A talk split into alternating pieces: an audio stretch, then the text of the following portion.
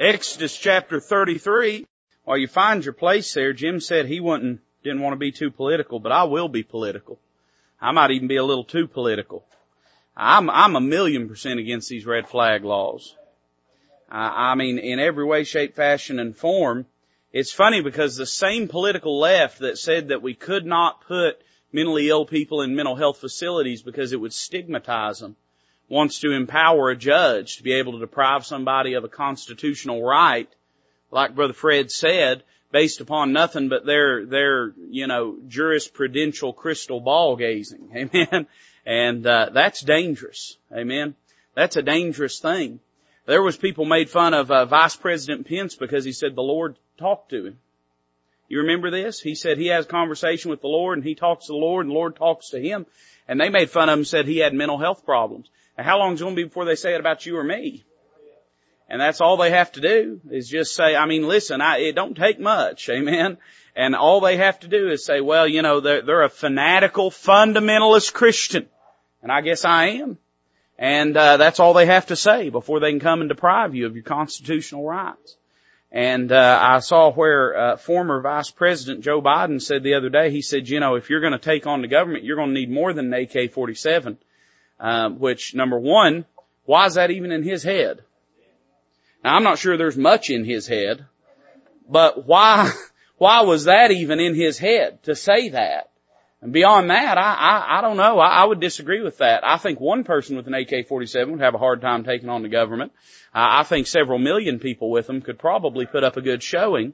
But even beyond that, and I do believe that's the reason for the Second Amendment as plainly stated uh, in the Constitution is to defend ourselves from a tyrannical government, which the uh, infant country had just got through doing. But beyond that, uh, are they going to show up? You've heard the saying before, you know, I carry a pistol because a cop's too heavy to fit in my pocket. Amen. Are they going to show up when somebody's breaking into your house in the middle of the night and defend you and your family against someone that means ill will to your family? So I'll be real political about it. I'm a million percent against it in every way, shape, fashion, and form. People say, well, what about the mentally ill people? We've had mentally ill people for years and years and years. Uh, that is not what what causes these things. Now, listen, don't misunderstand me. Sadly, it is the case that sometimes somebody disturbed in some way or or their mind broken in some way will act out in a form of violence. That's very very true. Uh, but this same standard that they want to apply in this, they don't want to apply in anything else. You know, uh, there's people that overdose on drugs, but they don't want to outlaw aspirin. But because somebody takes a gun and does something evil with it, they want all of a sudden take your guns away from you. I'm against it. I'm every way, shape, fashion, and form against it.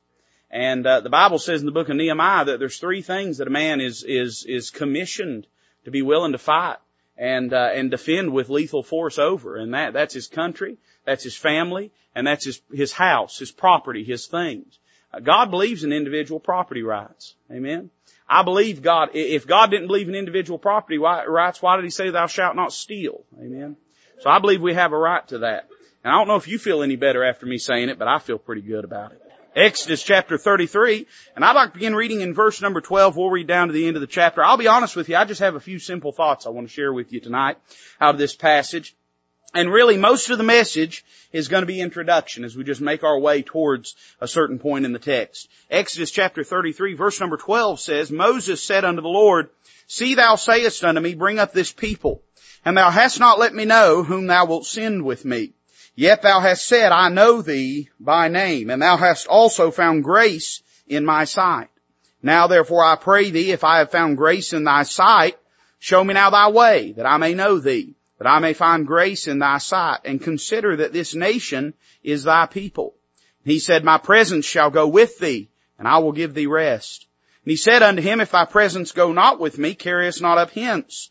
For wherein shall it be known here that I and thy people have found grace in thy sight? It is not, is it not in that thou goest with us? So shall we be separated, I and thy people, from all the people that are upon the face of the earth. And the Lord said unto Moses, I will do this thing also that thou hast spoken, for thou hast found grace in my sight, and I know thee by name. And he said, I beseech thee, show me thy glory. And he said, I will make all my goodness pass before thee, and I will proclaim the name of the Lord before thee, and will be gracious to whom I will be gracious, and will show mercy on whom I will show mercy. And he said, Thou canst not see my face, for there shall no man see me and live.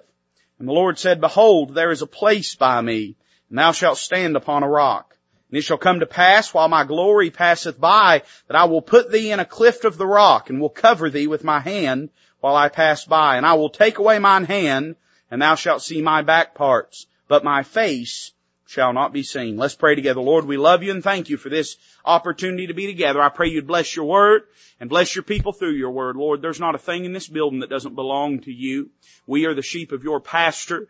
Uh, this place that we're sitting in, this comfortable sanctuary was paid for by the sacrifice of, of, of the labor of giving of your people because you had blessed them. Lord, we're preaching with your book, your Bible tonight, singing songs about you. Every bit of this belongs to you, Lord. And so we have confidence that as it is yours and you are always diligent in seeing to your things and your matters, we trust that you will receive glory unto yourself and that you will work effectually tonight amongst your people. Uh, help us to worship with this confidence and we'll ask it in Christ's precious name. Amen. I want to take a few moments tonight and, and really to be honest, as I said, the message really just builds towards uh, the final uh, point. I've got three points that I want to give you and, and two of them sort of frame what's going on. But I want to preach to you on the matter of clarity tonight clarity. Uh, because Moses asks for some things from God. And God grants those things. But the way in which God grants them, how many of you know this is true? Very often God does not give us what we ask for and bless His name that He doesn't. Because if you're like me, I often ask for things that are not really what I need. God blesses Moses in this passage and He encourages Moses in this passage, but He does it in a way that Moses was not anticipating. And I want us to notice that together tonight. Let us say a word first off about the prophet's cry. Moses, of course, was a prophet. In fact, in pointing, in foreshadowing, in prophesying concerning the coming of the Lord Jesus, uh, the prophecy was given that a, Mo- a prophet like unto Moses would be raised up. Moses was a prophet. He had a direct line from God. But in this passage, he doesn't sound like a prophet. To be honest, he sounds like a complainer.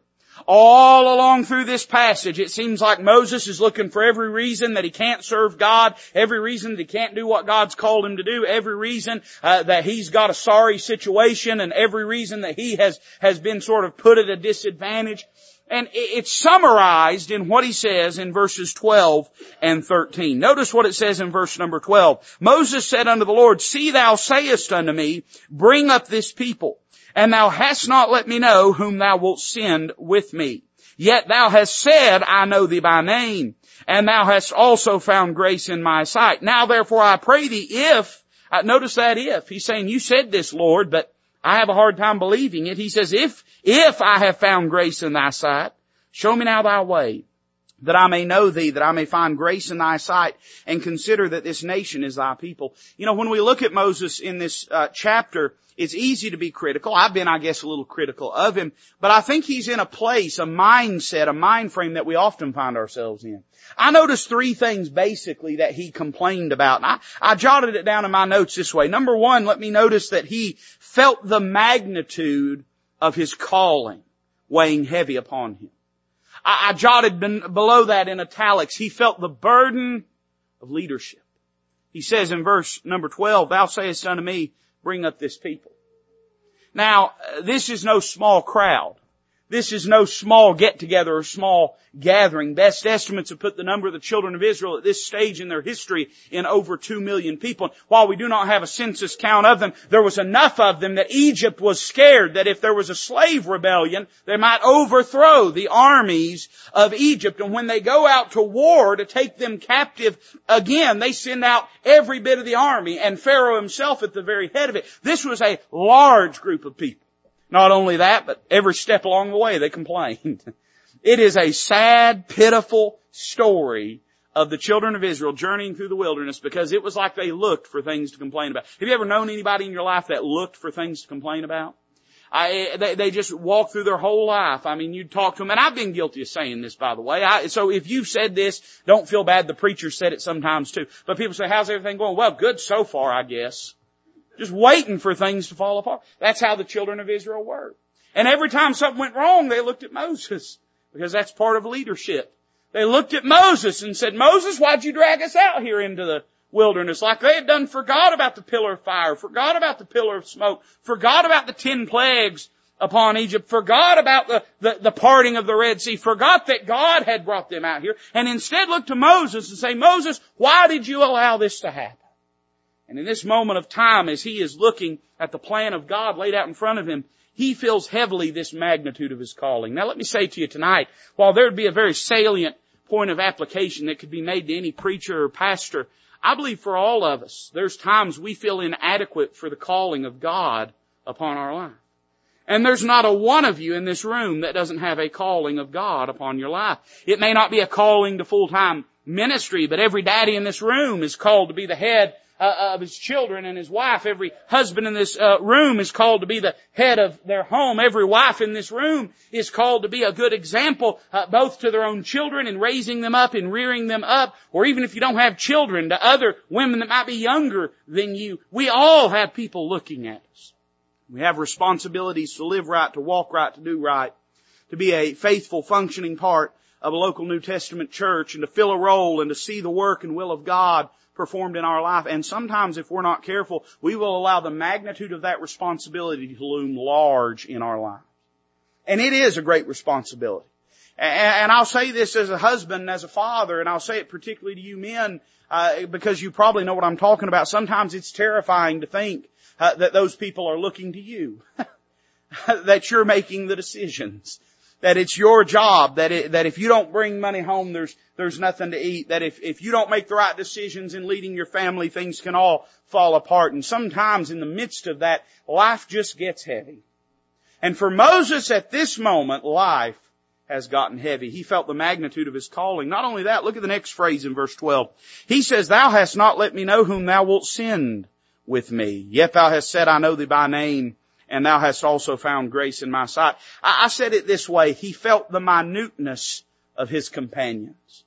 Or we might say he felt the burden of loneliness. He said, there's no one to help me in this charge.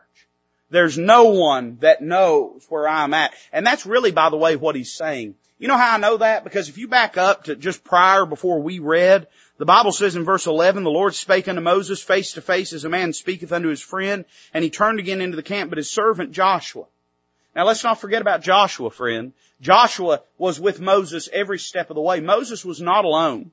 Uh, Moses had Aaron who was not a perfect man, but indeed he was the man that God chose to be the first high priest over Israel. He had his sister Miriam who did not always make the right decisions, but indeed God had tasked with being a help and encouragement. He had Hur, the, uh, the, the friend of, uh, of Aaron who uh, equally was a great man of God and was used to encourage. He had his father-in-law, uh, Jethro that gave him great counsel and wisdom. He had a, a, a, a council of 70 elders of the children of Israel to help take some of the burden off. And he had Joshua, the man that would be his successor. But in this moment, Moses has lost sight of all of that.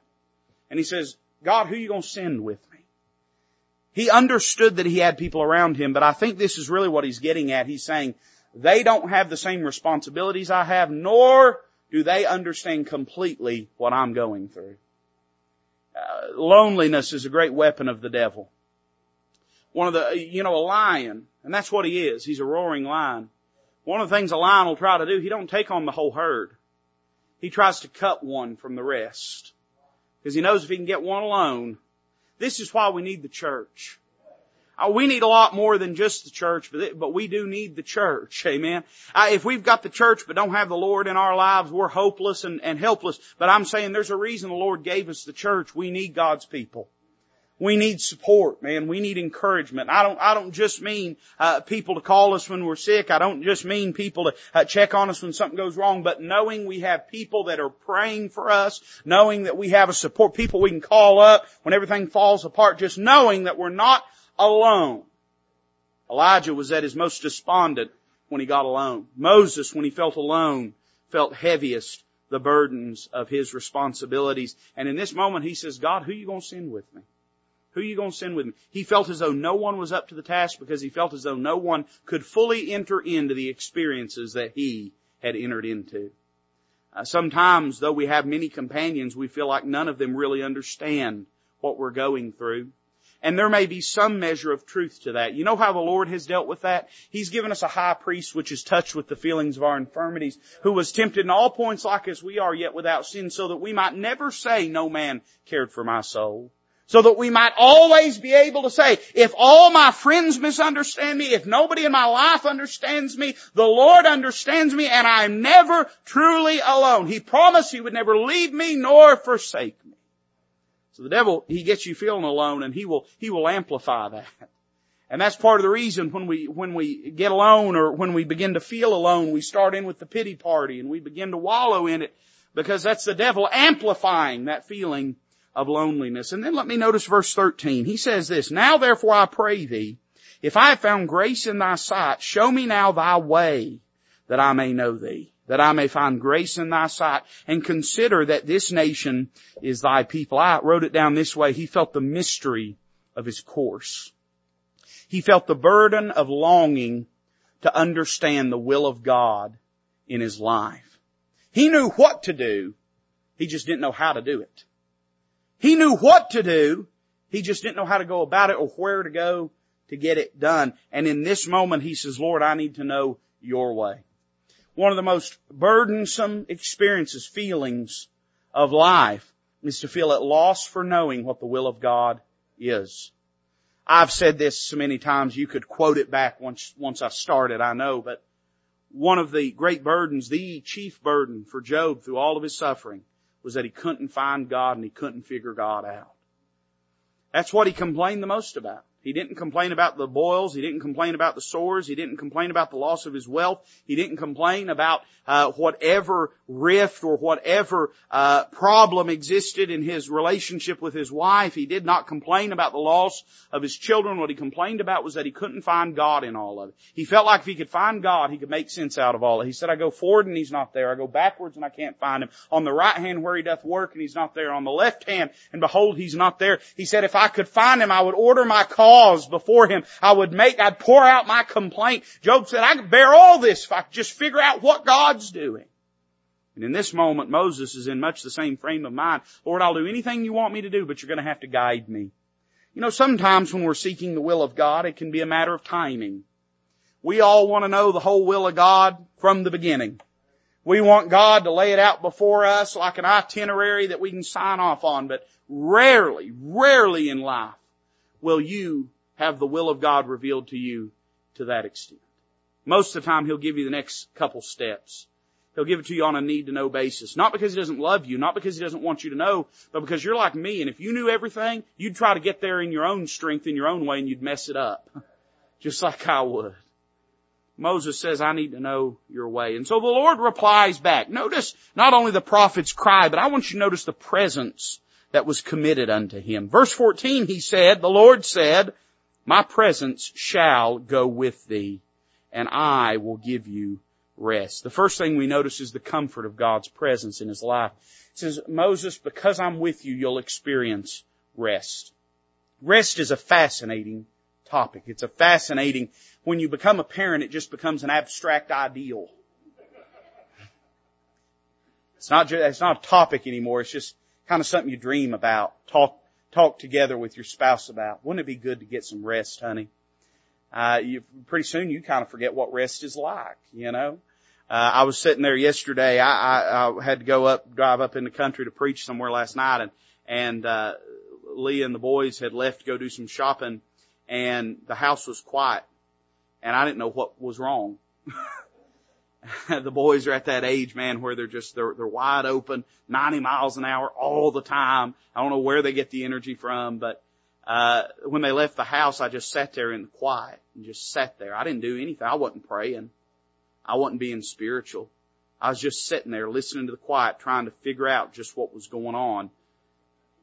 That was rest. And it was so unfamiliar, I didn't even know how to deal with it anymore, you know. Um, rest can become an abstract thing. What is it to rest? What is it to rest? Well, the New Testament definition as it relates theologically to the idea of spiritual truth is to cease from your own works. That's what the Hebrews writer said. Uh, he that is at rest has ceased from his own labor, ceased from his own works. Rest does not necessarily mean inactivity. In fact, sometimes being still can be the most exhausting thing that you've ever done. rest does not mean uh, immobility. It does not mean doing nothing. Rest means to allow, and, and by the way, the converse is true. There's people that will get on an airplane and, and somehow find a way to fall asleep on those crazy things, and they're moving through the air at, at hundreds of miles an hour. Uh, they're they're moving. I mean, crossing oceans, and yet they're asleep. They're resting. Rest is not about what we're doing, what we're not doing. It's about whether we have ceased from our own labors and are allowing God to do for us what we cannot do uh, without Him. To rest, and this is true spiritually, but it's true in every aspect of life. To rest is to let God accomplish the work that needs to be done. And so God looks at Moses and says, I'm going to go with you and you're going to experience rest because I, Moses, am going to lead these people. I'm going to feed these people. I'm going to clothe these people. I'm going to do what needs to be done. Now Moses was busy. I, you wonder what they did those 40 years? Can I tell you what they did more than anything? They dug holes and had funerals because that whole generation perished. I mean, you imagine in, in, in 40 years for you know, however many million people to die. They spent most of their time uh, digging graves and, and holding funerals, and there was a lot of hard work that Moses was engaged in, but the comfort came from knowing that God was with him all the while. When we have the presence of God in our life, we can rest in the midst of a busy season. We can rest in the midst of difficult trials because we understand that God is in control. Notice verse 15. Uh, he said unto him, Moses said this, if thy presence go not with me, carry us not up hence.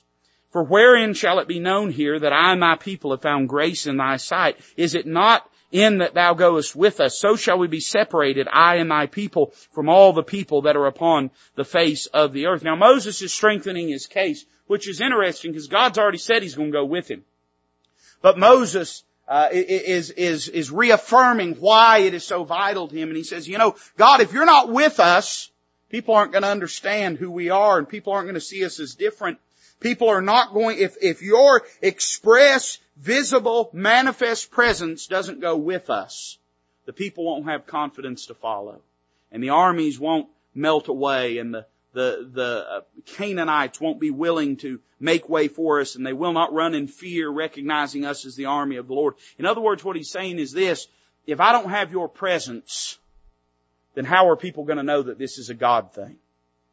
Can I tell you something? We live much of our lives, I think, trying to situate ourselves out of needing God's presence and power. Now, don't, don't misunderstand what I'm about to say. I believe God expects us to make preparation. I believe God expects us to be diligent in our lives, and I think God expects us to be cautious and, and to be prudent. But understand that the life of a Christian is always going to be a life of faith, and it's it is so designed so that people might uh, most visibly see the work of God in our lives. The reason God said, "I'm to go with you," is not only because it'll give you rest, but it'll also give certification to my work in your life. People will know that God is in this thing. You know, sometimes the very things that we're begging God to change are the very things from which He gets the most glory out of our lives. You remember the apostle Paul, uh, he prayed three times that God would take away that thorn. The Bible never tells us exactly what the thorn is, and I think that's the wisdom of the Holy Ghost, because your thorn might be different than his thorn or mine or, or whatever, and, and I need help just like he needed help. But three times he prayed and said, Lord, take this thing away from me. And God's answer was no, Paul, my grace is sufficient for thee, for my strength is made perfect in weakness. Paul then says this, I will therefore glory in mine infirmities that the power of Christ may rest upon me. Stop and think about that. And I don't, that's not the message I'm preaching tonight, although I wouldn't mind taking about 40 minutes and preaching it right now. That's not my message, but suffice it to say the grace that, that was dispensed unto Paul was not a change in his circumstances. It was a change in his spirit and a change in his perspective and understanding that the very thing that he was begging God to take away was the very thing that was giving God the most glory in his life. In the same way, Moses says, I wish I had a smoother path. I wish I had an easier task. God says, no, Moses, uh, in fact, the, the very difficulty of this task, the magnitude of it, is the very thing that's going to make the nation stand back in awe and see that it's God at work in the nation of Israel. So we see the confirmation of His presence. Verse 17, the Lord said unto Moses, I will do this thing also, that thou hast spoken. This is why. He says, for thou hast found grace in my sight. And I love this next phrase. He says, and I know thee by name. We see the compassion of his presence. The compassion. Uh, compassion is the willingness to be emotionally inconvenienced for the sake of another person. Uh, empathy is the the ability to feel what somebody else feels. Sympathy is the ability to feel bad for what somebody else is feeling. And compassion in sort of an all-encompassing way is the willingness to be emotionally inconvenienced for the sake of somebody else. You ever had somebody pour their heart out to you and you didn't care? And you wanted to care, but you just didn't care. You desired to sympathize with them. You longed, but at the end of the day, you just didn't care. Compassion is the willing, you're supposed to laugh there. That's alright. Yeah. I know I have. I know I have. There's time, you remember back in, in, I'm gonna say something political again. You remember back when Jeb Bush's campaign died in 2015 when he was, when he was in that crowd and he said something and everybody just looked at him and he said, please clap. That's what I feel like sometimes. Please laugh. What's the matter with you? But uh, there's been times that I I hate to say it, and I wouldn't say who it is because it might be one of y'all, and you get mad at me. But there's times you want to care. Compassion is that willingness to say, I, I don't necessarily have to feel what you feel. I don't necessarily have to identify, but I'm willing to. I'm going to be emotionally inconvenienced. God says, you know what, Moses? I know thee by name. What does he mean when he says that? That's obviously deeper than just what's said on the face of it. You know why? Because God knows everybody's name. So why did he tell Moses, I know thee by name? He's saying, Moses, I know everything about you. And in my going with you, I'm willing to bear what you're bearing. Now notice something in verse number 18. I'm going to say these three things and then be done tonight. Moses asked for something from God. He said, I beseech thee, show me thy glory. Now we know what glory is. In a broad sense, it means honor or majesty. And I think as it relates to the person of God, what it means is that, that eminence of His holiness and, and, and, and righteousness. Whenever God consecrated Solomon's temple, the Bible says that the glory of God filled the house so much that the priests could not minister. So, uh, we think about the transfiguration of Christ. He was revealed in His glory Uh, it, we would identify it with the idea of a great shining light, of a great filling of an area or room with a, with a light above, as Paul says in the book of Acts, above the brightness of the noonday sun. That's what we think about. And I think that's what Moses was asking for. Lord, I want to see your glory. I, I want to see all that you are. I want to see everything. I want to see the, the, the limit of your strength. I want to see the farthest reaches of your wisdom. Lord, I just, go ahead and just show me how wonderful and glorious you are. Does God do that? He doesn't. In fact, there's three things that Moses sort of asks for in this passage. And while God gives Moses what he needs, he does not give him what he asked for. God says in verse 19, I will make all my goodness pass before thee. And I will proclaim the name of the Lord before thee, and will be gracious to whom I will be gracious, and will show mercy on whom I will show mercy. Now don't just read past your Bible, read your Bible. Moses said, I want to see your glory. God doesn't literally say no, but what he answers back is different than what Moses asked for. I wrote it down this way. Moses asked to see his glory, but he needed to see his goodness. He said, I want to see your glory. God says, no, but I will make all my goodness pass before thee. I will proclaim the name of the Lord before thee, my character, my nature, my personality, my identity. And then he prefaces that or he qualifies that by revealing something about his sovereignty. He says, will be gracious to whom I will be gracious and will show mercy on whom I will show mercy. You know, very often in our lives, we feel like we need God to show up in a big way. And very often it would be quite convenient if He would. Most of the time when I'm praying and asking God to do something, my, my, just my, the way I like it to be done, personal preference is for God to split the heavens and ride down on a white horse and slay my enemies and fill my bank account and, you know, uh, abolish my sickness, head cold, whatever I'm dealing with and straighten out all the people that need to be straightened. That's how I'd prefer God to do it. You know, He ain't never done that. It's just simply not how God works. Now there's coming a day, of course, He's coming back on a white horse. Thank God. Amen. We do believe that around here. He's coming back. Amen. He's coming back for the church and then He's coming back in glory. Amen. But, you know, I'd prefer God to do it in that dramatic a fashion. If I was to ask, I'd ask God to show me His glory. I wouldn't ask Him to show me His goodness. But most of the time when I'm where Moses is, what I need is not His glory.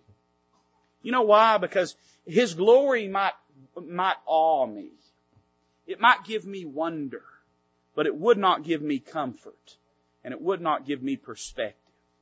This, I guess, would be, I didn't say this, but we, we looked at the prophet's cry and the presence committed. But notice the provided clarity that Moses needed.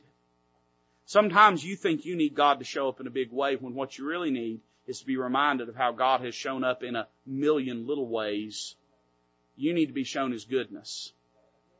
You think you need His glory. You think you need Him to ride in and lay low all your enemies. But what you really need to do is be reminded that God don't owe you or me anything. He shows mercy upon whom He uh, will show mercy. Uh, he's gracious to whom He will be gracious. And guess what? He's been gracious to us. He's been merciful to us. I'm saying this that uh, sometimes we think we need God in it to, to be very dramatic in our lives. And He has the ability when He wants to. But most of the time, the thing that has bred a complaintive spirit within us, and Moses' spirit and attitude is complaintive here, is a lack of an awareness of the innate goodness of God in our lives. He, he wanted to see His glory. He asked to see His glory. What he needed was to see His goodness. Look at verse 20. The Lord said, Thou canst not see my face, for there shall no man see me and live. Look down at verse number 23. God says, I will take away mine hand and thou shalt see my back parts, but my face shall not be seen. Moses asked to see his face. What is meant there? I think it means Moses is saying, I want to understand more of who you are. Now it says earlier in verse number 11 that the Lord spake unto Moses face to face as a man speaketh unto his friend. So familiarity here is not what's being implied because it's already said God speaks to him face to face. Moses is not saying, I want to be more familiar with you, Lord. He's saying, I want to see you in a way that nobody gets to see. He's saying, I, I want to see the features upon your face. I, I want to, your countenance to look upon me. We might say it this way. He wanted to see the intelligence, the wisdom, the plan, the design in God's face and personality. I think what he's asking for here is to understand who God is. He's wanting to know who God is. God says, no, Moses. No. Instead, I'm going to pass by and you're not going to see my face, but you're going to see my back parts. He says, no man shall see my face and live. In other words, if you really knew me the way that I am, if you really saw me in the fullness of who I am, it would kill you. But he says, you can see my back parts. Now, what are you seeing? I, we're not going to get graphic here. Don't nobody get worried. But what are you seeing when you're seeing someone's back parts? You're watching them walk away, right? So you're not seeing where they're headed to. You're seeing where they've been. You're watching them walk away. I said it this way. He asked to see his face, but he needed to see his footsteps. He wanted to understand everything about who God is. But what he really needed was simply to recognize that God had been there in the first place. So what do you mean, preacher? Well, we think we need to figure everything about God out. And what we really need is to be reminded that even if we can't figure Him out, that don't mean He's not there. That doesn't mean that His footsteps are not right in front of us. That doesn't mean He's not present in our lives. You look at the book of Job and I love the book of Job. Weird thing to say, but I do. I love it. I, I love how it how it unpacks and unfolds and unveils the true nature of human suffering and reveals some important things to us. You know, Job's big thing, as we said earlier, was he couldn't find God. He couldn't figure out God. And uh, for thirty something chapters, him and his friends sit around talking about who God is and why God's doing what He's doing. And whenever God shows up, He spends several chapters describing to Job all the things that He does in creation and in nature. You know something that God never tells Job? He never tells Job why Job went through what he went through. Never once does he say, Job, surprise, candid camera, Job, you didn't know this, but there was a conversation in heaven and, and the devil showed up and he was bragging and, and, and, I committed you to this and he never finds out any of that. He doesn't find out that this has all been something setting forth and proving and testifying of Job's righteousness. He doesn't understand the great, the, the, the great, uh, uh, pride and the great, uh, sense of, of honor that God had invested in him uh, whenever he had said, hast thou considered my servant Job? Job darn all has never figured any of that out. Now it's in your Bible, but it could have got there any number of ways. The Holy Ghost, uh, no doubt inspired whoever it was pinned it down. He didn't have to tell it to Job. And, uh, we know that at least the last verse or two of the book of Job, Job didn't write because it describes and details and records his death. When God shows up, He doesn't say, Job, this is why you've been going through what you've been going through. Instead, He shows up and says, you know, Job, I'm the one that feeds the animals. You know, Job, I'm the one that keeps the planets in their course. Job, you know, I, I, you know that I'm the one that, that if I wanted to, I could take the most vicious and, and terrifying of beasts and, and pluck them out of the sea like a goldfish. And, and Job, you understand that, that I've been from eternity past. Here's what he's saying. He's saying, Job, look around and see my footsteps and recognize that I'm here, I'm present in your life. Let me give you one more and I'm done. Look at verse 21. Verse 21. The Lord said, Behold, there is a place by me, and thou shalt stand upon a rock. And it shall come to pass while my glory passeth by that I will put thee in a cliff of the rock and will cover thee with my hand while I pass by. I could, I, I could spend hours just preaching, talking about that, how it reminds us of Christ and pictures what God's done for us in, in the process or in the, the event, in the reality of justification. Might be a better word than process.